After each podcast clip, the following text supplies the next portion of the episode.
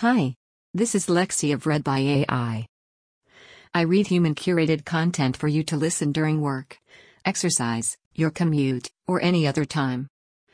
Without further ado, Trump launches another racist attack on a lawmaker of color by Anya Van Wagtendonk from Vox. Trump accused Representative Elijah Cummings of corruption and called his district a rodent infested mess. President Donald Trump lashed out against Representative Elijah Cummings in a series of tweets on Saturday, calling the Maryland congressman a brutal bully in the majority black district he represents disgusting. The early morning screed against Cummings, who chairs the House Oversight Committee, appeared to be in response to Cummings's criticism of policies at the border during recent hearings. It also follows Cummings calling on Americans to pay attention to what is going on and to protect democracy in the wake of special counsel Robert Mueller's testimony Wednesday. Elijah Cummings has been a brutal bully, shouting and screaming at the great men and women of Border Patrol about conditions at the southern border, when actually his Baltimore district is far worse and more dangerous, Trump wrote during Saturday morning's tweet storm. He went on to call Cummings's district the worst in the USA, a rat and rodent infested mess, and a dangerous and filthy place.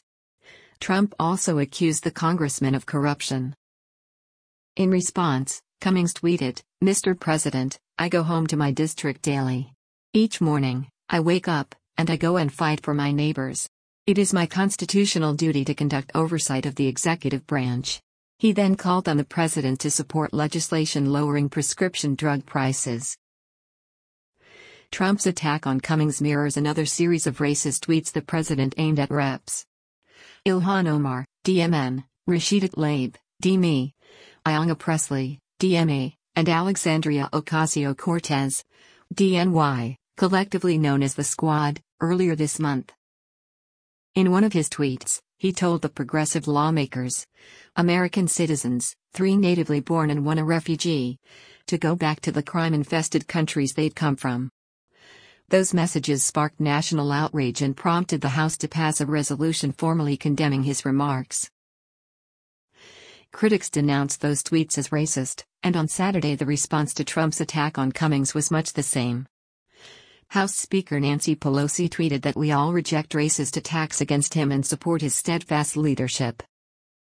Maryland based politicians also tweeted their support for Cummings and his district following the Twitter tirade. U.S. Senator Chris Van Hollen, DMD, praised his colleague's dignity. The mayor of Baltimore released a statement calling Trump's statement hurtful and dangerous and defending Cummings as a patriot and a hero. And the editorial board of the Baltimore Sun published a pointed criticism of the president, writing, The White House has far more power to effect change in this city, for good or ill, than any single member of Congress, including Mr. Cummings. If there are problems here, rodents included, they are as much his responsibility as anyone's, perhaps more because he holds the most powerful office in the land. The board added, better to have some vermin living in your neighborhood than to be one. Trump and Cummings have been at odds before. In 2017, the president claimed that the congressman had privately told him, You will go down as one of the great presidents in the history of our country. Cummings disputed that version of events, I have said repeatedly that he could be a great president if. If he takes steps to truly represent all Americans rather than continuing on the divisive and harmful path he is currently on. But it is unclear what, exactly, sparked the degree of vitriol that appeared on the president's Twitter feed on Saturday. It may have been in reaction to a July 18 hearing about conditions in border detention facilities after acting Homeland Security Secretary Kevin McAleenan said that his agency was doing its level best, Cummings's tone shifted. What does that mean? What does that mean? When a child is sitting in their own feces, can't take a shower? He asked. None of us would have our children in that position. They are human beings. Trump may have also been frustrated with Cummings's comments following Mueller's testimony. While both could have been on his mind, as many, including Media Matters Matthew Gertz and the New York Times, have pointed out, Trump's tweets were sent after a segment comparing conditions in Baltimore to the southern border aired on Fox and Friends, a favorite show of the president's, early on Saturday morning. This would not be the first time the president was influenced by a Fox News segment. In early July, he threatened to investigate Google following a piece on the network critical of the company. And as Gertz notes, Trump's racist squad tweets seem to be issued after they were attacked on Fox as well. Trump continued to attack both Cummings and Baltimore Saturday evening and Sunday morning. He retweeted video clips of Baltimore from conservative personality Kimberly Klacik, who appeared on Saturday morning's Fox and Friends segment that cast the city in a negative light. And Trump tagged the representative in one of the clips in which a woman who claims to be a constituent is critical of Cummings. In a tweet sent late Saturday night, the president again suggested Cummings as a corrupt official, writing, Statistically, Baltimore ranks last in almost every major category. Cummings has done nothing but milk Baltimore dry. And Sunday morning, Trump pushed back at Pelosi's defense of her member, mischaracterizing her recent friction with progressive members as an incident in which she was called racist by those in her own party, and accusing Democrats of having done so little for our nation's great African American people. Sunday evening, the president called Cummings racist, and wrote that he is waiting for Nancy and Elijah to say, Thank you, Mr. President. For the current rate of black unemployment, a number that began falling before Trump took office. Trump has made similar statements before, and they play well with his base. Cummings has served as the representative for Maryland's 7th District since 1996, when his predecessor, Kweisi Mfume, stepped down to serve as president of the NAACP.